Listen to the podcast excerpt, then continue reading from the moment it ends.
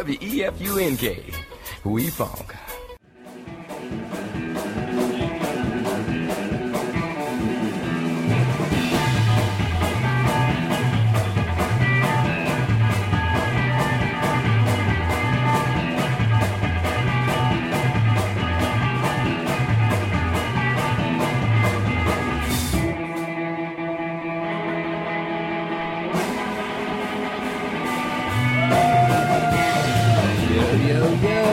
What's happening, y'all? Big LW's Jammin' World Podcast, Season 2, Episode 8 for August.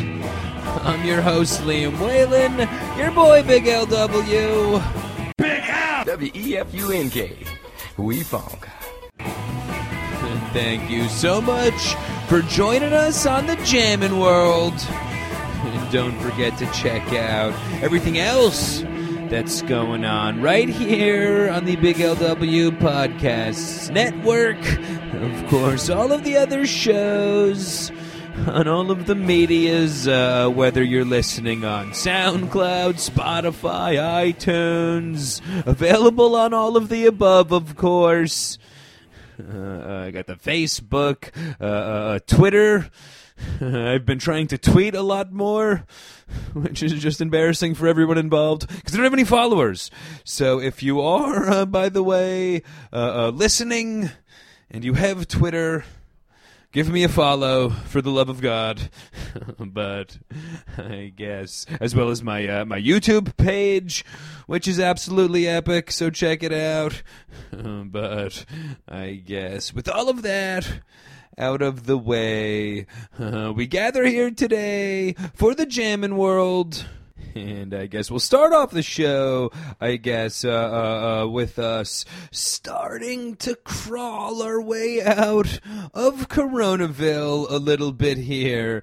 As I guess I will start off with uh, uh, just a little bit of Coronaville talk. As, like I said, we're uh, feeling seemingly starting to kind of turn the corner a little bit here as a country where at least things are no longer getting worse in uh, uh, large portions of the country. And as we've uh, uh, finally made it all the way uh, now to the end of August, we are uh, finally starting to see more and more things kind of opening up uh, in the various entertainment fields. You know, uh, of course, large gatherings are really still, uh, uh, you know, still ways away. Really, for the most part, in the music world anyway, we're still really looking forward to 2021 of course. But just in general, getting a little bit closer. And in the music world, you know, we've uh, starting to see more and more of the uh, of our quarantine favorite concerts,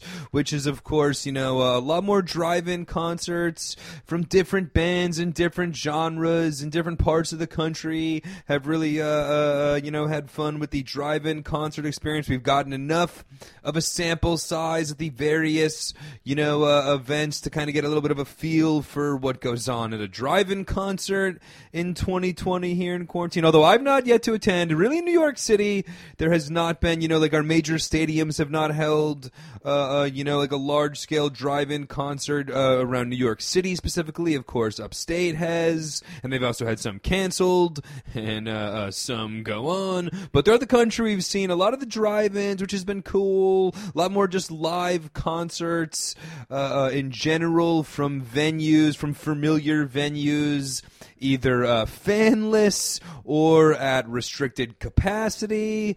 I guess, for example, like Red Rocks, one of the you know iconic famed amphitheaters in music, has done a little bit of both. as they have actually recently announced uh, what has been like a fairly popular thing so far in quarantine, but a crowdless concert where a couple of acts have signed up. I think Nathaniel Rateliff and a couple other acts have signed up to play Red Rocks. Sans Peeps. However, they have done as well at Red Rocks uh, uh, in the amphitheater because I guess the park has been open in Red Rock uh, for Red Rocks, but they have held a couple of like symphonic orchestra concerts at the amphitheater to try to dip their toe in the whole situation. And pretty epic if you're one of like the 150 people that got to attend, as they literally were selling like I think like 150 tickets. So if you're if you're one of the few fortunate enough to get your hands on uh, a ticket for Red Rocks for 150 people, like that, that's you know a venue of you know usually several thousand capacity for concerts for the foreseeable future of several hundred and uh, like I have uh, uh, just said, they as well are you know for major acts sticking more with the crowdless concerts. But you know you're getting closer. Uh, you feel in general to you know seeing some of your favorite artists at some of your favorite venues, and hopefully a little bit closer to being there in person while it takes place. So we've started to see a lot more of a, a feel closer as well. Uh, a Trey, I guess, was on Jimmy Fallon for Jimmy Fallon's first in studio guest, uh, music or just general entertainment. So I guess you know in like a crossover entertainment kind of way, we're getting uh, uh, you know a little bit closer to normalcy with our TVs, where uh, you know uh, uh, Fallon's already made the roots come to studio, I guess, to socially distant uh, yet still play. While Fallon has decided to you know do his show, which the other guys are still doing on location off studio. Fallon has, uh, I guess a couple of them are doing in studio, but Fallon was one of the first to go in studio to host a show, and then he had Trey Anastasio, uh, of course, frontman for Phish, be uh, uh the first in studio musical guest for any of the shows so far.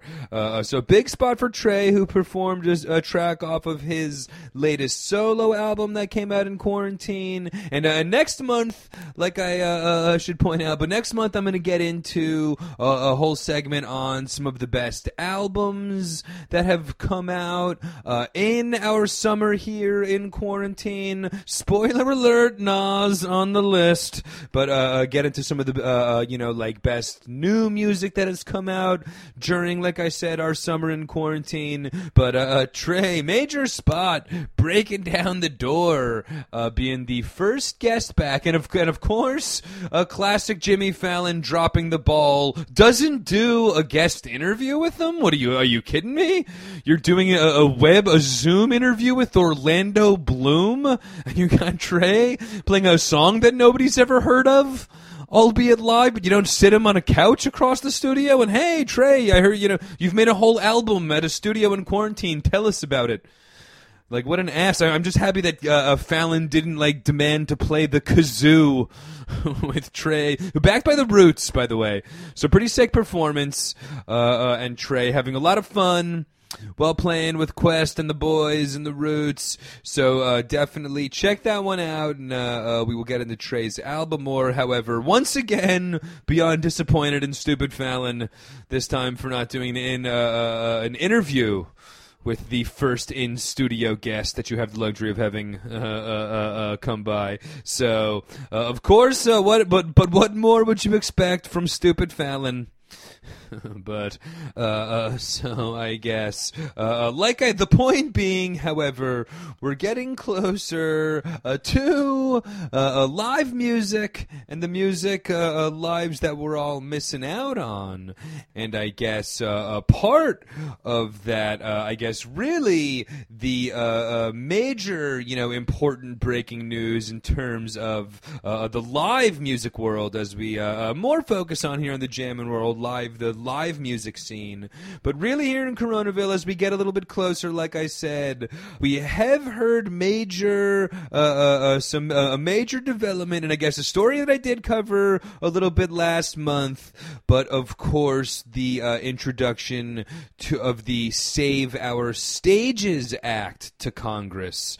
Okay, which last episode I talked about was brought to us a bipartisan bill from a Republican from Texas and a Democrat from Connecticut Connecticut uh, uh, got together to put together a bill that would offer uh, $10 billion of relief to the various uh, independent performance venues, both music and, you know, other throughout the whole country. And I guess some more development on the Save Our Stages Act as just this last week, but Senator Chuck Schumer from New York held a press conference along with James Murphy from LCD Soundsystem, of course, as they teamed up to help hold a press conference, uh, uh, uh, uh, you know, in support of the Save Our Stages Act, which, uh, like we talked about last uh, time, but just really a vitally essential, you know, piece of legisla- uh, piece of legislation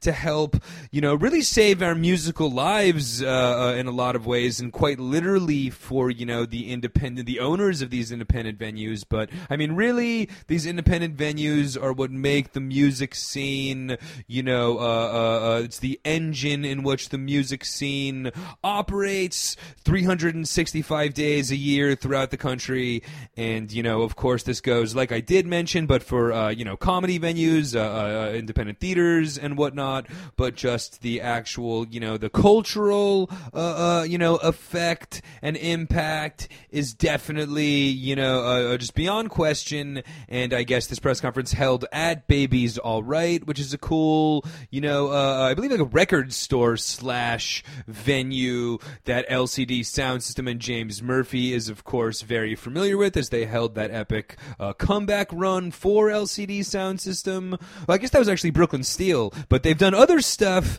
at Brooklyn at uh, Baby's All Right in Brooklyn for LCD Soundsystem, and uh, a lot of other. I think maybe you know uh, the CRB record release party uh, uh, took place there, but you know a lot of cool stuff has gone down at you know just one of the many really cool, unique, independently owned uh, venues just in Brooklyn alone. So times that by every city across the country, and like you know uh, uh, Senator Schumer talked about, but these independent venues are really the first to close, and uh, they're going to be the last to open, as we've seen. You know, uh, especially uh, just talking about you know some of our more favorite you know large scale amphitheaters or whatnot, where you know significantly still ways away from them opening up. But uh, uh, you know, uh, in in it, but uh, you know, in a world where the uh, uh, you know school reopening controversy rages on across America. Of course, here on the Jammin' World, we care about the live music scene.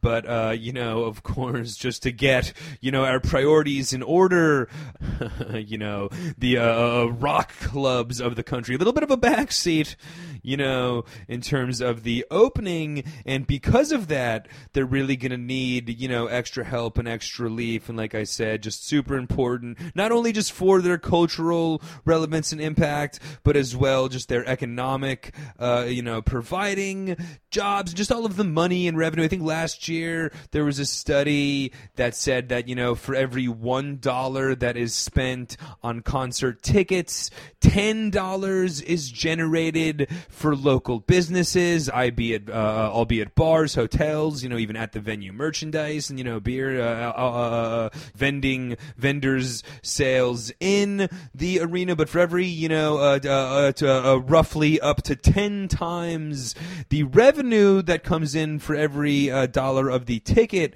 comes in through all of the other stuff that make up our live music concert going experiences for all of us fans out there. So super, super important and great to see. Uh, first of all, an introduced to Congress last month, and now great to see a, a lot of support. Senator Schumer, not the only person uh, that's you know not the only politician that has stepped up in support. So definitely would uh, will keep our eye on the Save Our Stages Act.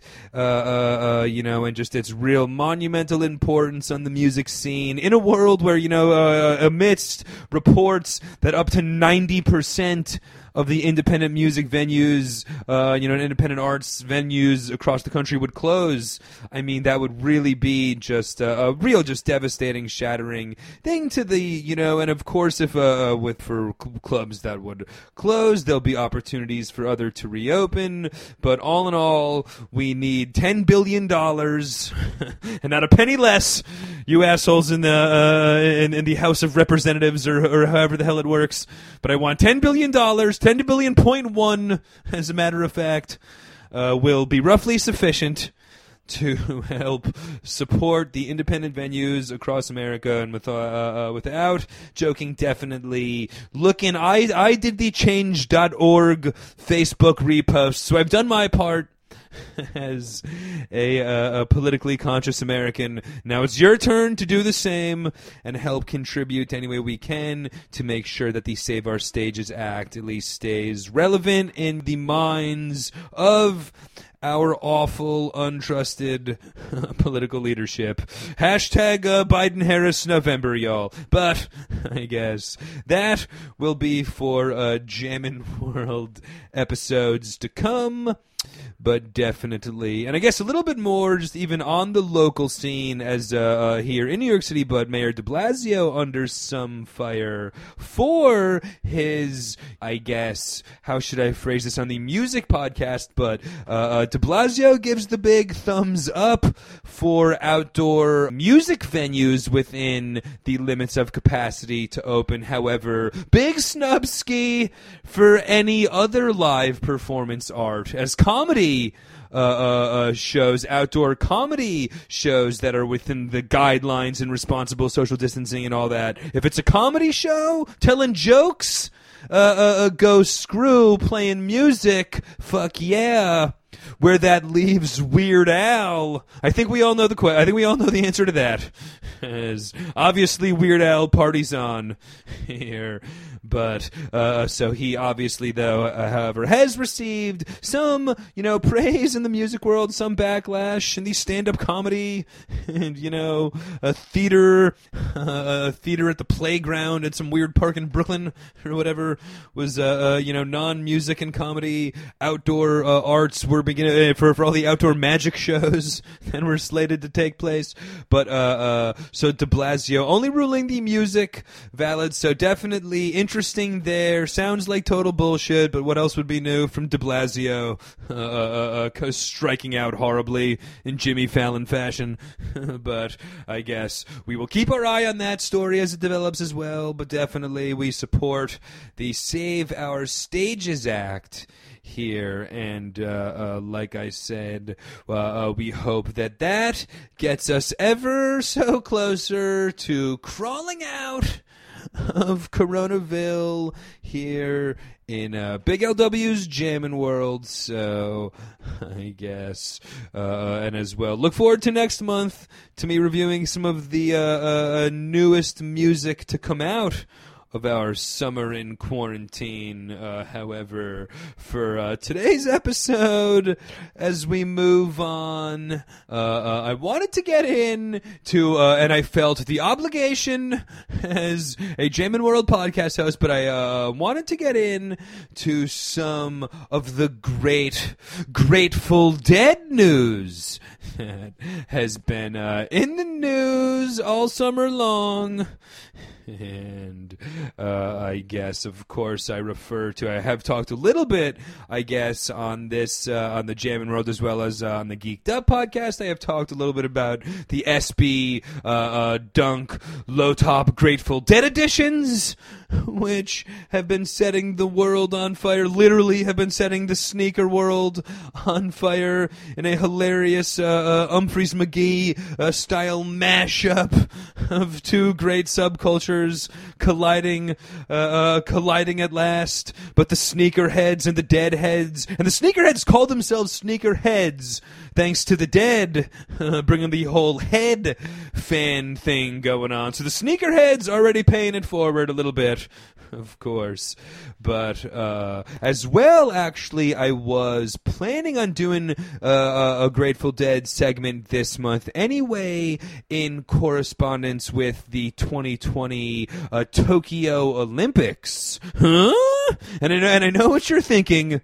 But uh, uh, the Summer Olympics uh, would be time to talk Grateful Dead. What? Well, later on, I'm going to give you one of the all-time great sports music stories and uh, examples of cosmic synergy in the legendary lore of the Grateful Dead.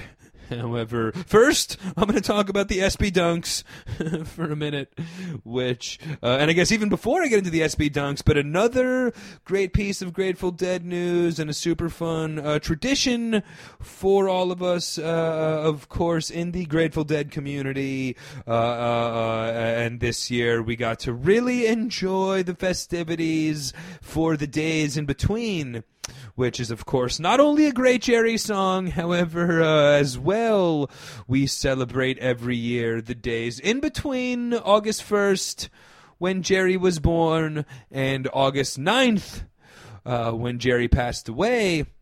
And of course, uh, we celebrate the days in between with the days in between, which uh, normally in you know any given city will uh, uh will mean you know one, maybe two. Uh, if it's the if it's the best Jerry year ever, you're getting three concerts over the course of your you know days between week. But a lot of the legwork is left up to you as you go see the one Jerry tribute concert in every given city in America, of course, during that uh, during the week. Uh, uh, however, this year we got to have a good time virtually and literally, but uh, literally having a good time virtually as Jerry Week took it to the web, and the days in between was really just an amazing online event with uh, you know eight days or nine days or whatever of great webcasts celebrating the very diverse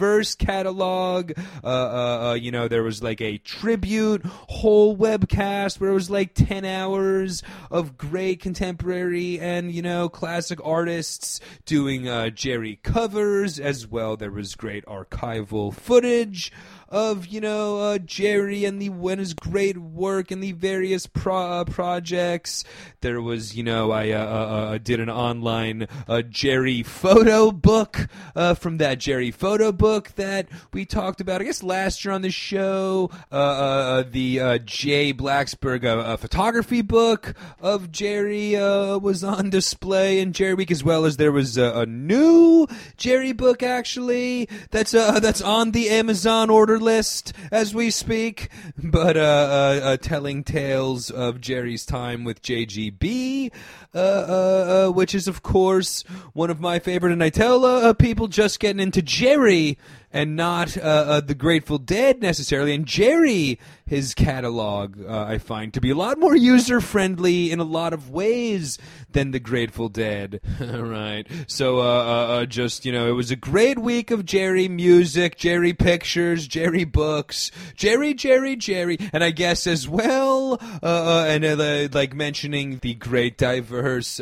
catalog of material, albeit you know projects and and uh, uh, genres and all of that. Uh, uh, uh, one of the other great Jerry things coming out this month, but of course, my Jerry playlist that will be, of course, as every month I release in correspondence with the podcast. I release a playlist, and this month we will celebrate the Love of Jerry playlist, Volume 1 as I already have a volume two pretty much fully planned out because the man is just that epic.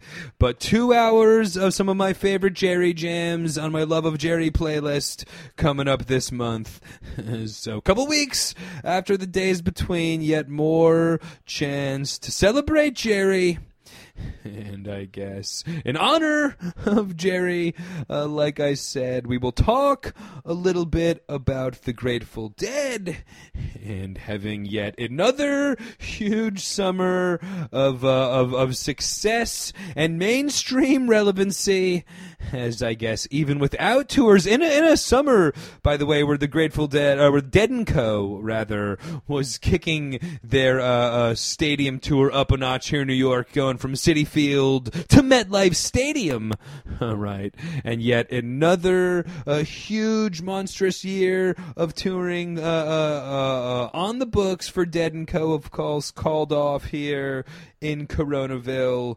right, hashtag save our stages. But uh, uh, even without the touring success, the band has still seen, even this summer as well in quarantine, a couple of archival releases that have been real successful. And like I mentioned, some of the Jerry stuff that has come out uh, this summer. One of the hottest sneaker releases of the year uh, were the SB Low Top Dunks Grateful Dead Edition.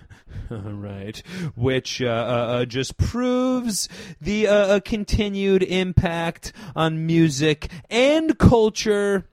Uh, uh, over 50 years after the boys got together at a pizza shop, or whatever, uh, uh, or at least the acid tests, before they started getting all do- dosed up at Ken Kesey's house.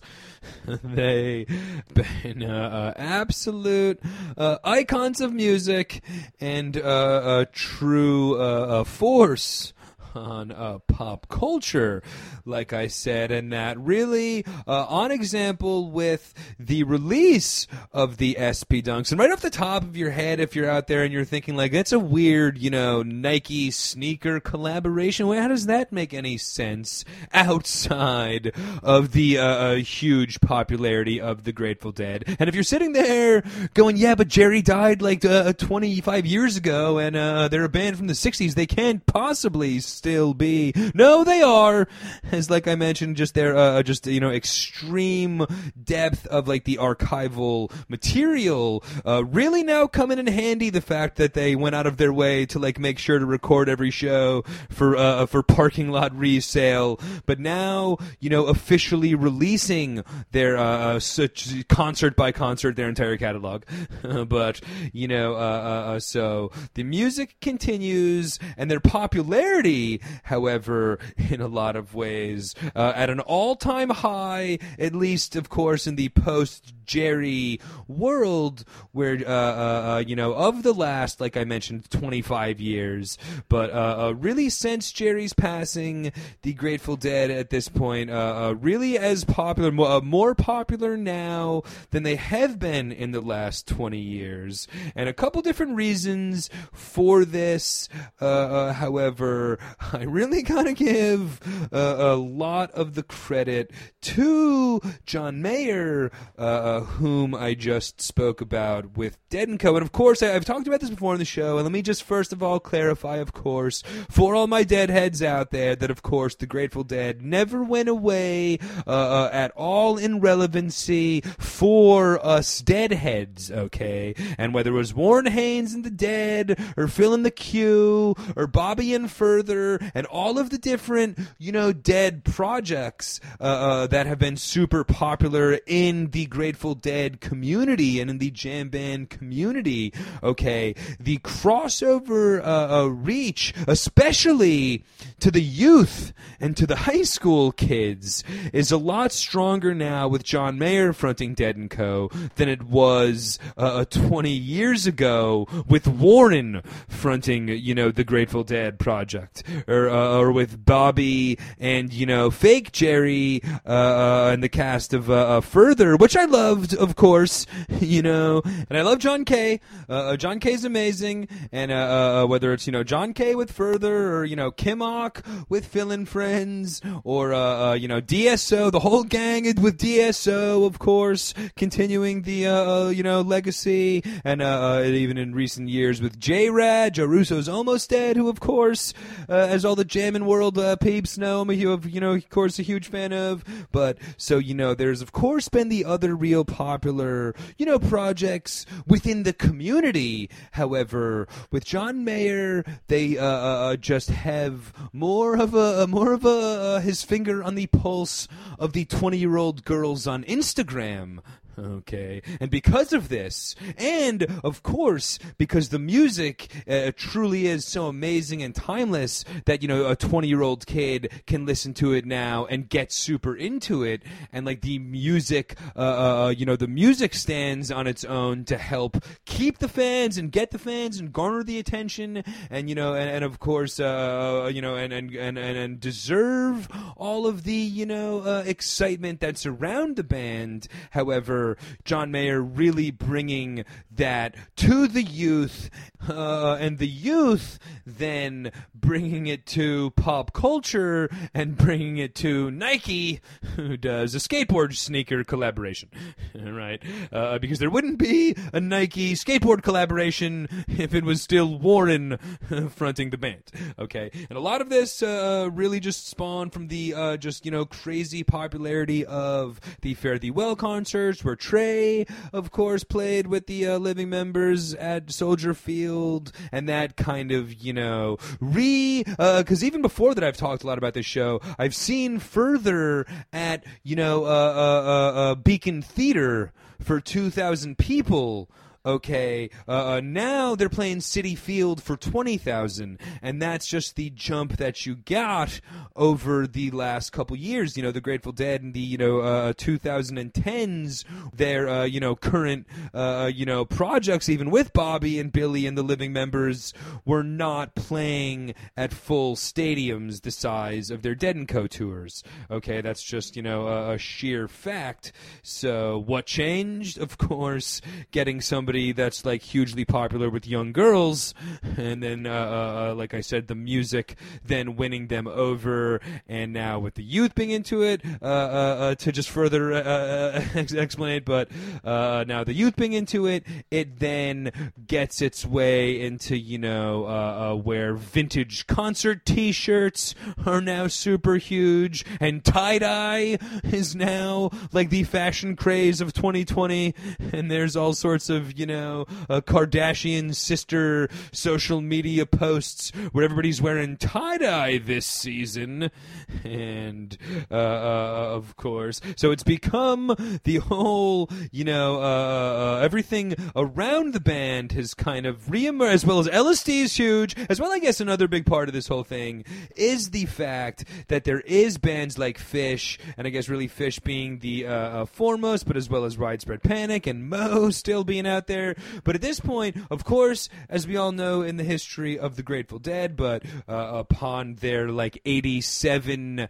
hit of Touch of Grey being the first top 10 single in the, at that point, you know, 20 plus career of the Grateful Dead, they were always kind of throughout the 70s more of like a subgenre, uh, a counterculture band. And then they really received their first ever mainstream popularity going on their first stadium tours in the late 80s, where, like I said, they were at Radio City Music Hall in the early 80s, at Giant Stadium and uh, Madison Square Garden in the late 80s, okay, based on their popularity with their MTV video for Touch of Grey, and at that time, the youth and the high school kids and the same age bracket that John Mayer is bringing to the table now, okay, getting into the band, joining forces with the elder statesmen of the Deadhead community, okay, a lot of that kind of thing is going on with Phish being super popular and going through a pretty good resurgence of popularity here 20 years after their, you know, 20 25 years after their first run uh, uh, of success. All right. Uh, and now, in some ways, uh, the uh, Phish is kind of like the Grateful Dead of 89, being that, you know, uh, like contemporary act, still out there touring force, still putting out new music. And then the scene grew in popularity, so other bands emerged in the wake of the Grateful Dead in the late 80s, Phish and Panic and Mo and all of those bands kind of formulating in the wake of that second era of popularity of the Grateful Dead. Now, today, with the second era of popularity of Phish, as well with the Grateful Dead still being relevant, we've seen, you know, a lot of the, uh, uh, just a lot more super popular, you know, contemporary jam bands, be it, you know, uh, uh, you know, Twiddle or Goose or Vulfpeck or, you know, uh, the different genres, Pigeons with a big crossover, uh, you know, jam band or Greensky Bluegrass. Uh, you know, there's all sorts of the big popular, you know, crossover jam scene related bands that are super popular and contemporary here in 2020. Kind of uh, uh, uh, the next generation where kind of you know the Phish uh, uh, and the panics, like I said, and Mo are still out there as the elder statesmen, whereas at this point the Grateful Dead and the Allman Brothers, the brothers, uh, uh, of course, reunion at the Garden, uh, the last concert in New York City before the quarantine shutdown with your boy Big LW in the building, but the brothers and uh, you know the Allman Brothers and the Grateful Dead uh, uh, uh, really being the OG grandfathers of the scene, and their relevance and greatness will never go away. Uh, uh, and now, kind of just uh, still to this day, now 50 years later, and you know 25 years after Jerry's passing, still continue to really uh, play such an important influ- uh, influence in the jam, uh, uh, just the actual physical musical side of the jam world. Okay, but as well pop culture as well, which I guess would get us back, uh, getting us back in to Kylie Jenner wearing tie dye. Okay, but uh, uh, I guess bringing us to the SB Low Top Dunks collaboration, and I guess very interesting as well. Real quick to be a little bit, if you want to be cynical about the whole thing, perhaps the most cynical person uh, in the world who, as well, uh, I, I've seen at no less than 10 Phil and Friend shows, but of course, Chris Robinson, who, uh, uh, when John Mayer, uh, uh, you know, joined it, when they announced the whole John Mayer Dead and Co. project, Chris Robinson, I saw on an interview with Howard Stern talk about how he was very sad as a real, you know, passionate deadhead that the Grateful Dead has become his quote, this giant nipple for everybody to suck money out of.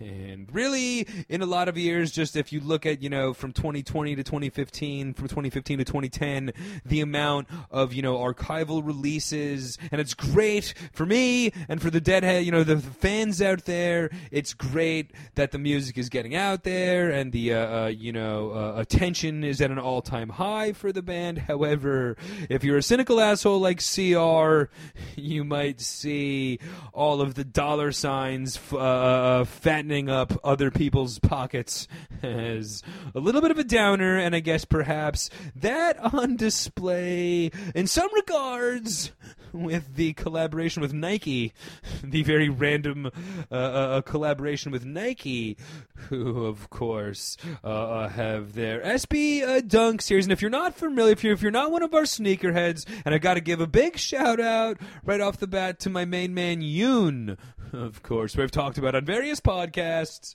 Uh, but my main man Yoon, who is my sneakerhead, my go-to sneakerhead, okay, and the Big LW Jammin' World, I guess the Big LW podcasts sneakerhead consultant, of course. All right, so I got to give a big shout out to Yoon for a lot of my info, and I've talked about on these shows past. But big shout out to Yoon for helping me along the way through the various uh, on uh, uh, uh, online lotteries and uh, keeping me up to date on all the info throughout the release of the SB Dunks, were just rele- uh, which were released right at the end of July. Okay, in between our last couple episodes uh, uh, here in the Jammin' World, anyway. But uh, I guess if you're not familiar with the SB Dunks in general, they are like a specific brand, a specific line of Nike shoes that I'd say are kind of most known for and most popular for putting putting out like special edition, kind of limited stock sneaker releases that oftentimes uh, uh, uh, uh, cross over with the pop culture world for no apparent reason necessarily, as past SB Dunk releases have been a, a, a Cheech and Chong uh, SB Dunk release. I guess even just this year, uh, there was as well another very popular uh, one that we talked about on Geeked Up podcast, but there was the Ben and Jerry's uh, uh, funky or chunky dunky uh, uh, SB Dunk low top sneaker release. Okay, but uh, that's kind of like their main gimmick with the SB Dunks are kind of crossover pop culture popularity, collaborating with a Nike release. Okay, so from that standpoint, the Grateful Dead, I guess, fully in. If if, if Cheech and Chong and Ben and Jerry can get a shoe, uh, uh, uh, the Grateful ones are, are more than deserving as well, and they officially immortalized in Nike with the uh, release. Like I said, the uh, the end of July, July 24th. I should, uh, I guess, say the official release for the uh, official SB Dunks, as I guess I will get into in a minute to further clarify. But they're uh, uh, uh, pretty sick, I guess. Just to give you a rundown of the shoe, I guess give a Google search while you're listening here. But to, uh, uh, I guess, give you the uh, to, to to use my words and paint the picture. they come in three colors, of course, low top skateboard style kind of shoes. Come in three color schemes: in orange with a green swoosh, a yellow with kind of like a light blue, maybe for a, a, a sneakerheads, a Carolina blue uh, swoosh, and then a green with a more dark blue, kind of royal blue swoosh. Okay, I guess uh, uh, uh the real main gimmick uh, uh, of the shoe. There's some fun Grateful Dead, you know, features and tie-ins. I guess, however, the real main Grateful Dead theme in this collaboration really revolving around, of course the famous uh, uh, uh, uh, dancing bears and the famous Jerry Bear and the uh, uh, Bear Owsley Bear, literally drawn by Bear Owsley, who I guess is for a different pod. I'm not telling that story of how uh, uh the Grateful Dead's audio engineer invented LSD in the country. That's for a different episode. However, the iconic, you know, Grateful Dead bear logo really kind of taking uh, uh, like the main role in the theme of the shoe. There is, I guess, like an actual dancing bear on the tongue. Okay, uh, on the front side of the tongue. Uh, okay. However, the color schemes as well have like a very bear influence influence, as they are a single color uh, shoes for the most part with the multicolored swoosh. Okay, the alternate colored swoosh. Okay, however, the uh, uh, like actual shoe pattern where you would see like the alternate color schemes on the shoe. Uh, uh, uh, the the SB Low Top Dunk Grateful Dead's a single color, however, where the alternate color pattern would come in. Instead, you have like an alternate fabric where it is a shaggy, like a, a, a bear fur uh, uh, influence, teddy bear fur influence, like textural pattern that goes on on the alternating blocks where the color scheme would be okay as well. Uh, uh so it's like you know normal orange suede and then orange shaggy bear uh, fabric, okay, making up the bulk of the shoe, which then, like I said, the alternate colored swoop which as well does have like a very jagged kind of like a, a lightning bolt from the Steal Your Face logo kind of edge uh, uh, to the swoosh, kind of giving it like a lightning, uh, Steal Your Face lightning bolt kind of feel there uh, uh, as well. And then the undershoe uh, matches the color of the swoosh, of course. So, you know, it's a green undershoe to the orange, which is the sickest color. And I guess I'll get into the uh, release prices in a minute here, but the orange is definitely the sickest color with the green bottom, or you know, uh, a light blue bottom with the yellow, uh, uh, a royal blue with the green, and on and on. I guess some other kind of fun Grateful Dead connections that you got there, but as well there is, uh, uh, I guess there's as well like actual steal your bo- uh, steal your face lightning bolts on the lace tip.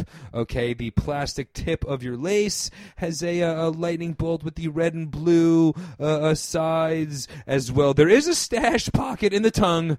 I guess I should point out as well that your uh, uh, uh, zipper, your your tongue has a secret zipper in which you can uh, hide a couple grams and a few doses without a problem. I'd say.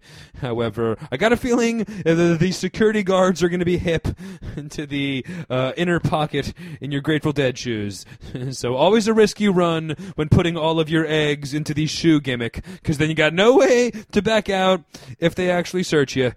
so uh, use discretion there. However, the stash pocket more of a fun gimmick than anything else, I'd say. Uh, uh, uh, so I guess that kind of really describes the shoe itself.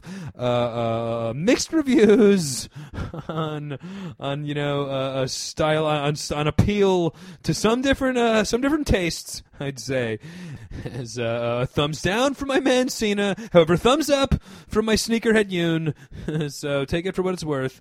However, uh, uh, uh, that is, I guess, the actual shoe. Like I mentioned, however, the orange being the sickest release, and I guess, like I mentioned, the SB Dunks in general, kind of uh, specializing and really kind of being more known for you know limited release, limited stock kind of uh, Okay, uh, the orange SB Dunks literally available at one Bay Area skate shop, and that's that. Uh, and, and then the uh, uh, green and yellow SB Dunks uh, exclusively available at like a handful of skate shops around the Bay Area, Los Angeles. I think there was one in New York. However, this was all well, New York uh, uh, and I guess California too. For the most part, is still on like quarantine, so I'm not waiting outside on a line at a skate shop, you know, to probably not get a pair of Grateful Dead shoes in the middle of a pandemic. So instead, I opted for the online lottery,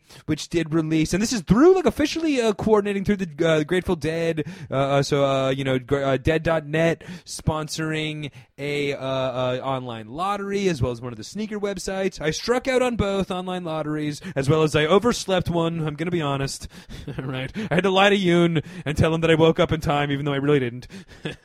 so uh, you snooze, you lose on these goddamn fucking 10 a.m. Uh, uh, 10 a uh, 10 a.m.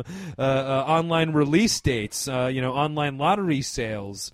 Okay, so uh, uh, I strike out on the SB dunks. Wah wah wah. However, uh, you have your chance to buy them in resale. However, don't cheapskate because uh, right now, if you Google SB dunks, you will see all sorts of price uh, a price range uh, from upwards of like four grand, but at the very least, you know, twelve hundred bucks to one website which very conveniently offers $75 SB Low Top Dunks in orange, yellow, green, and blue and pink.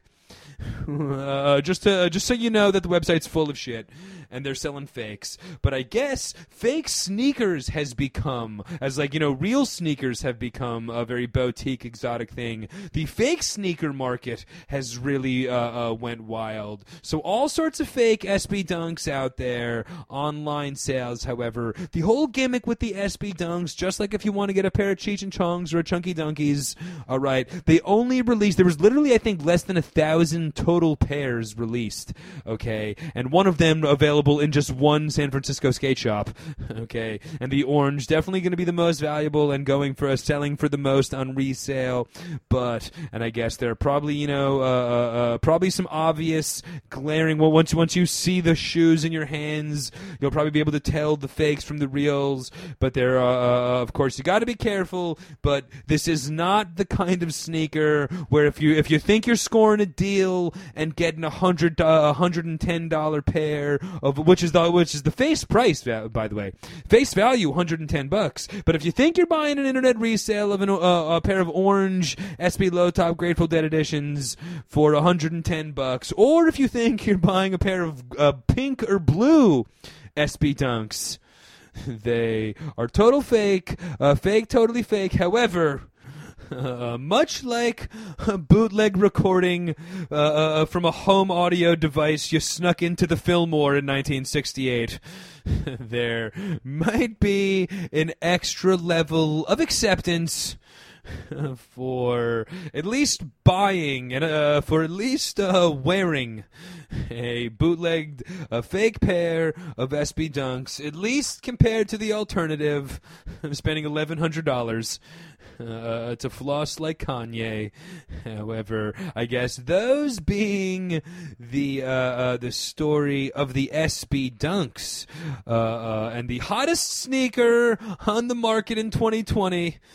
And uh, I guess all of this, however, reminds me of another very popular piece of Grateful Dead iconic pop culture clothing, with, I guess, a little bit of a Nike being a sports crossover kind of situation. Very much of a sports crossover to the super cool story I'm about to tell. Uh, and like I referenced earlier, as well in the planning since the beginning of the year.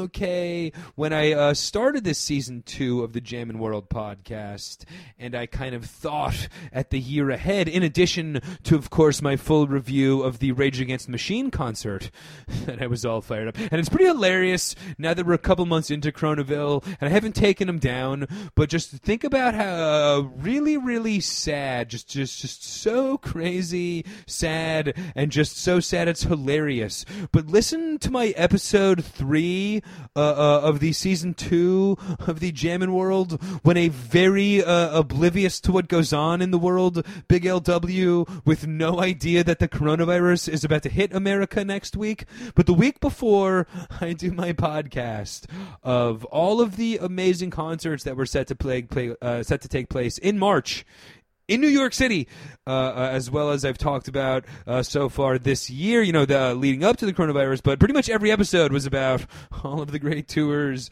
and things to come this year uh, uh, in the music world. And here on the podcast, one of the things I was really looking forward to would be getting into this next story I'm about to tell in honor of the 2020 Summer Olympics in Tokyo.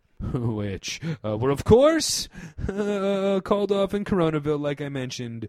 But uh, uh I guess, and I'll I'll, I'll, I'll, replay the best of next year when it takes place uh, uh, in 2021. However, the SB Dunks and the days between and the Tokyo Olympics all got me thinking of my favorite tale on the golden road to unlimited devotion.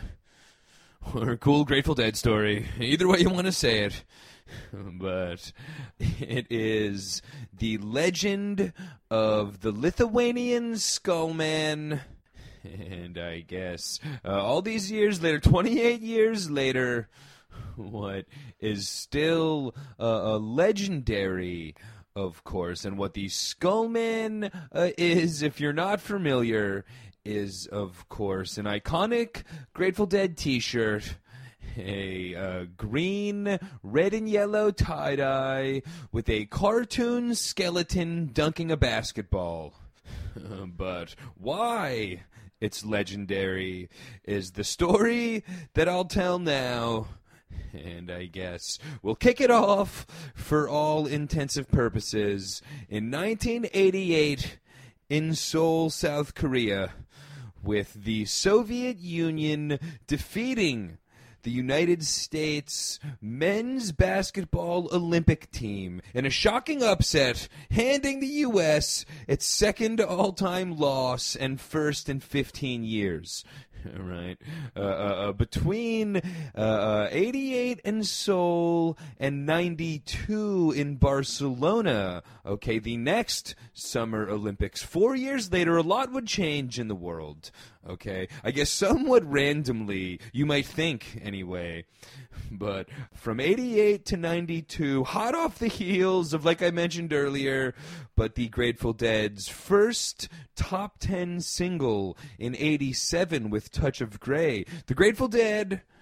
Uh, 20 years after forming, uh, uh, went through their real height of commercial success. Okay, uh, I, I, guess that's a little bit of a side note that I'll get back to later. I guess uh, p- potentially more relevant in some ways would be uh, Michael Jordan, Air Jordan, emerging as the biggest global sports culture icon since Ali. And I guess uh, even perhaps even more relevant uh, in the real world, but Lithuania fought for its independence from Russia after 50 plus years of oppression and rule by the Red.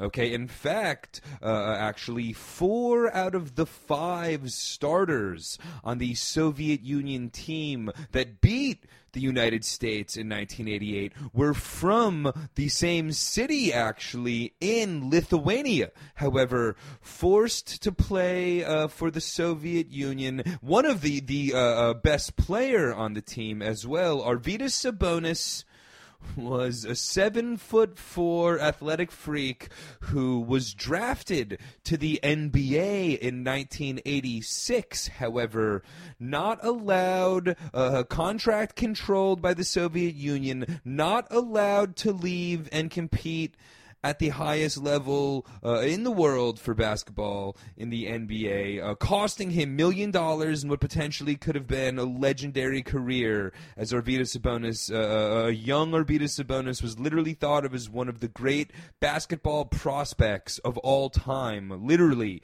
due to his size and skill and uh, uh, was not able to compete in America due to Soviet rules. Uh, in 1989, uh, uh, another member of the Soviet of the '88 Soviet team, uh, Lithuanian Sharunas Malinauskas, okay, challenged Soviet policy and independently signed with the Golden State Warriors, breaking uh, uh, Soviet contract rules. This, you know, move towards you know contractual independence and you know freedom of employment by Šarūnas Malinauskas kind of went hand in hand with a major scale, you know, political and social rebellion of Lithuania from its occupiers, eventually leading to a big, you know, political standoff uh, uh in the center of Lithuania, ultimately resulting in Lithuania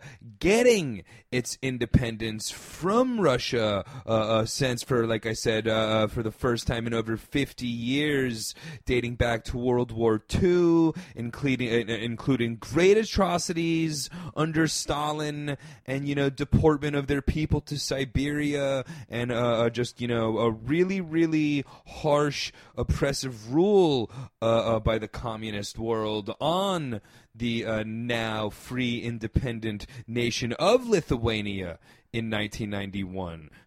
right?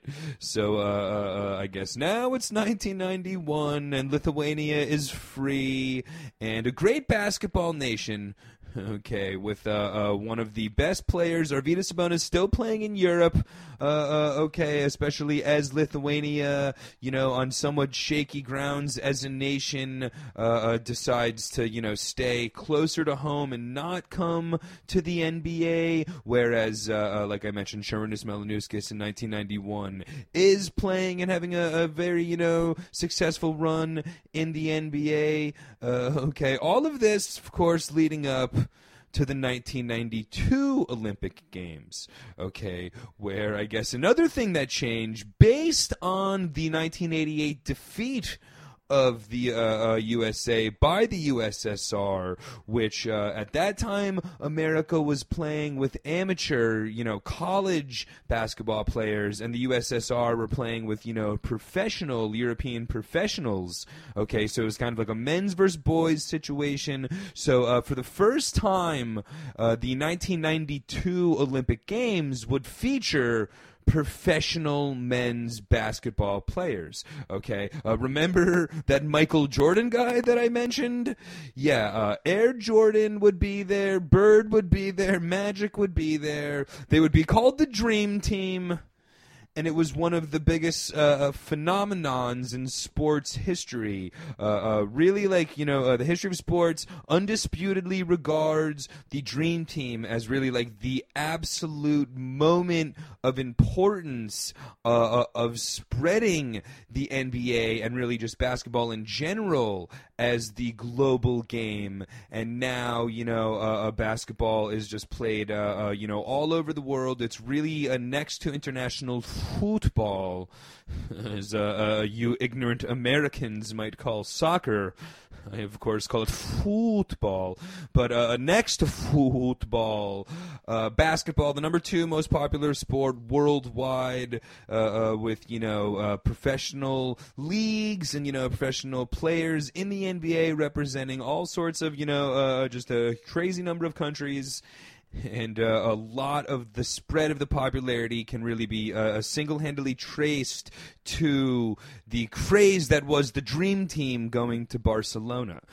okay, uh, uh, uh, the one problem, I guess, if you, if you see where I'm going here, uh, the one problem, however, for Lithuania uh, uh, at this point, you know, just literally, you know, with less than a year after gaining their independence, they're a totally, you know, poor, uh, uh still uh, uh, forming country in development okay? And they don't have any extra cash laying around to fund a trip for a, a, basketball team to go to Barcelona and compete in the Olympics, okay?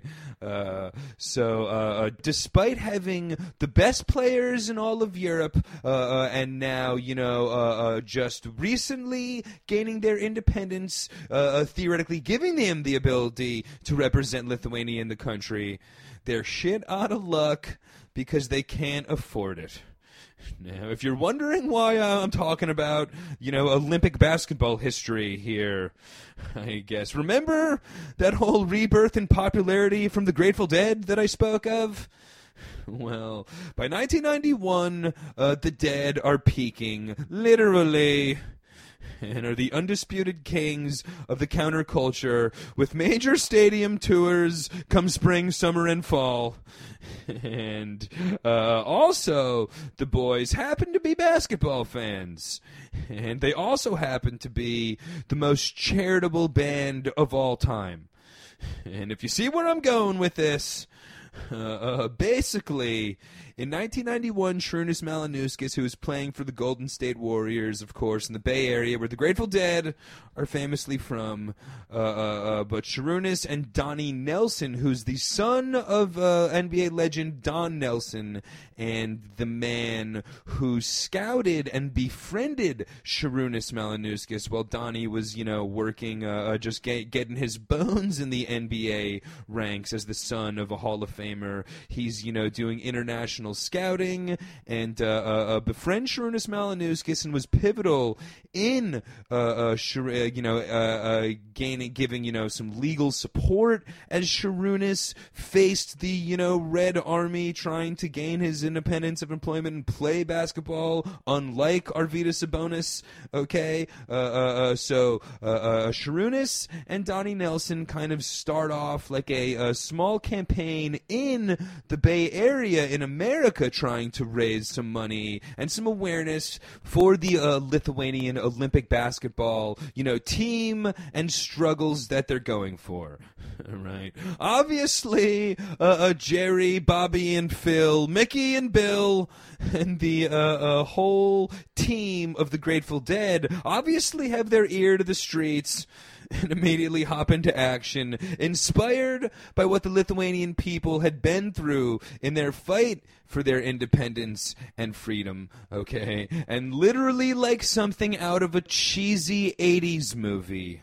The Grateful Dead foot the bill for the Lithuanian men's basketball team to compete in the Olympics and to compete under the Lithuanian flag.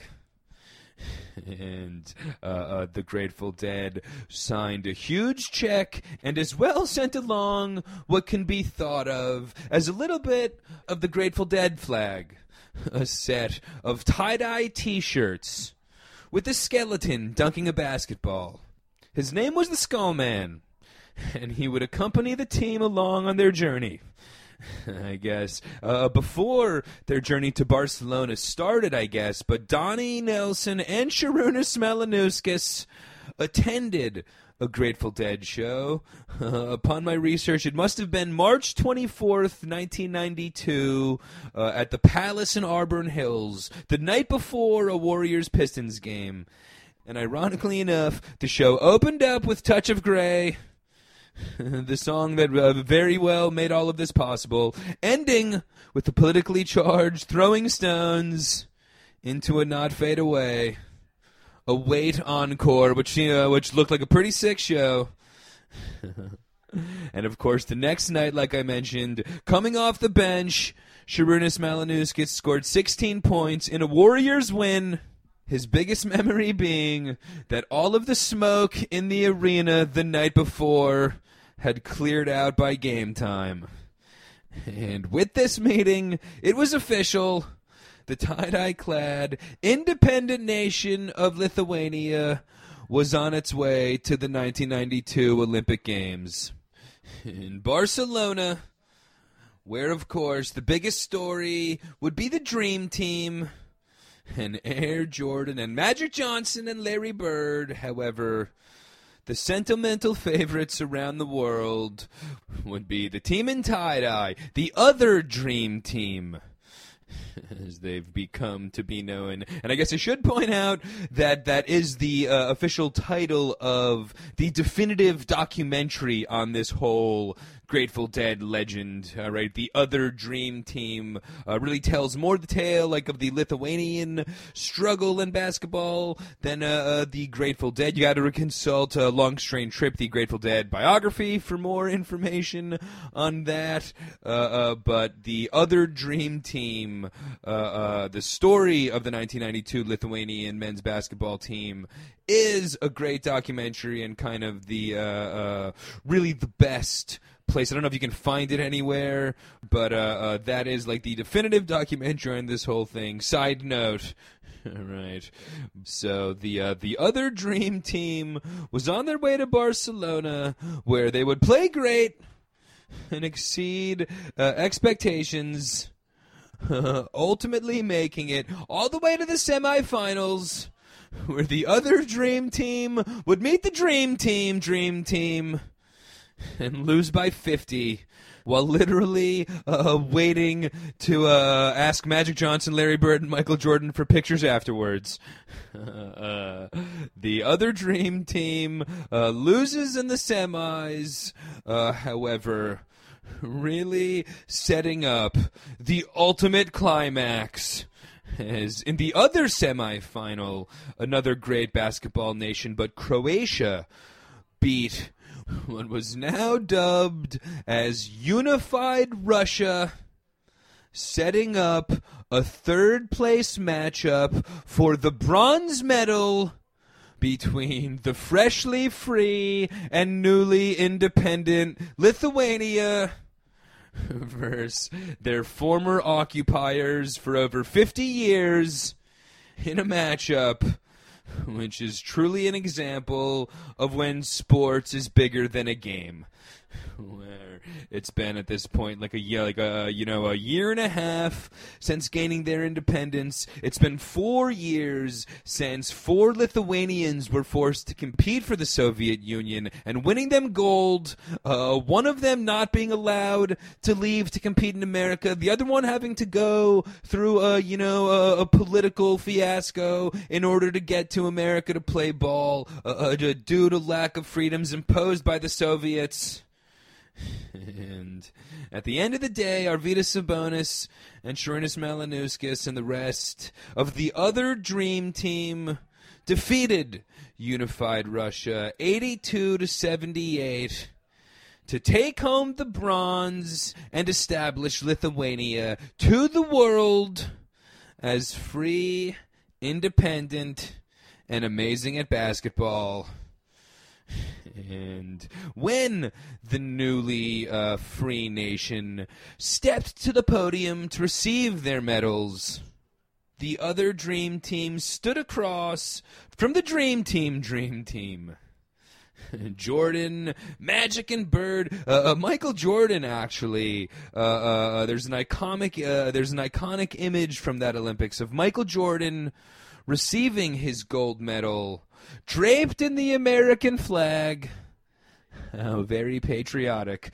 Uh, Michael Jordan, uh, uh, just recently during the Last Dance documentary, discussed how uh, Michael Jordan was uh, uh, draped in that American flag so it would cover the Reebok logo that was the team sponsor, as of course Air Jordan was all Nike. But the uh, uh, uh, as Air Jordan wore a flag to cover up a logo, the legendary Lithuanians wore something different on their chests. They stepped to the podium in front of the world to raise the flag of Lithuania for the first time in over 50 years wearing tie dye, the true color of freedom. Red, green, and yellow tie dye, shorts, and a t shirt with a skeleton dunking a basketball. His name was Skullman. And to the artist, it wasn't just a cartoon skeleton slam dunking. To Greg Speirs, it was a phoenix of hope. The rebirth of a new nation trying to overcome oppression, rising from the ashes, slam dunking on communism itself. Unquote.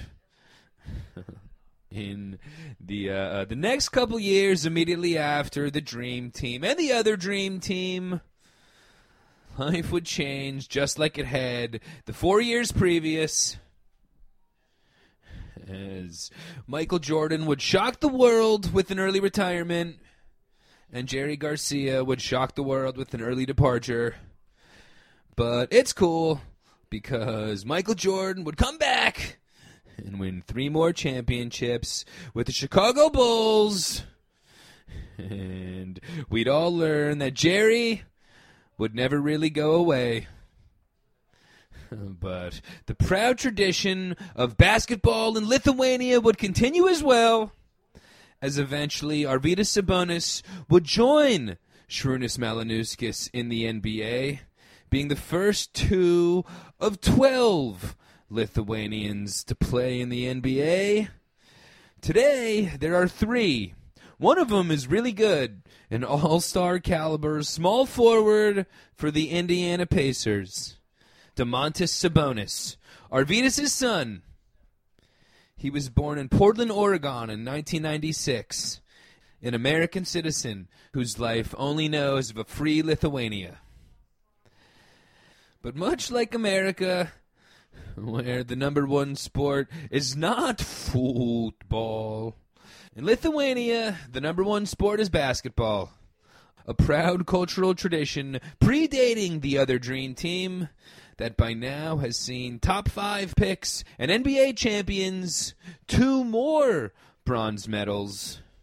While the dead took it a little further, Phil found some friends, Bobby got some company.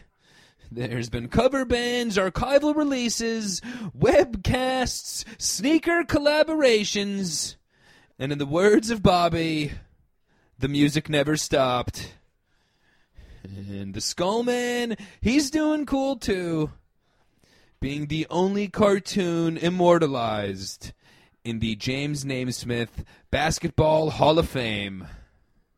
And with that, I would definitely like to make sure to remind everybody to check out the Love of Jerry playlist, which is, of course, in correspondence with this episode. As always, I give you a playlist here on the Jammin' World. And this month, in honor of the SB Low Top Dunk Grateful Deads and the days between, and the Lithuanian legend of the Skullman. I give you two hours of some of my favorite jams from Jerry. And I guess as well check out everything else that's going on right here on Big LW Podcasts. All the shows as well as all the medias. Hit me up on Facebook. I'm on Twitter. I got a page on YouTube. So check it out. Ring my bell. Give me a like, follow, subscription. And I guess with that, thank you guys so much for listening. We'll catch you next time on Big LW's Jammin' World Podcast.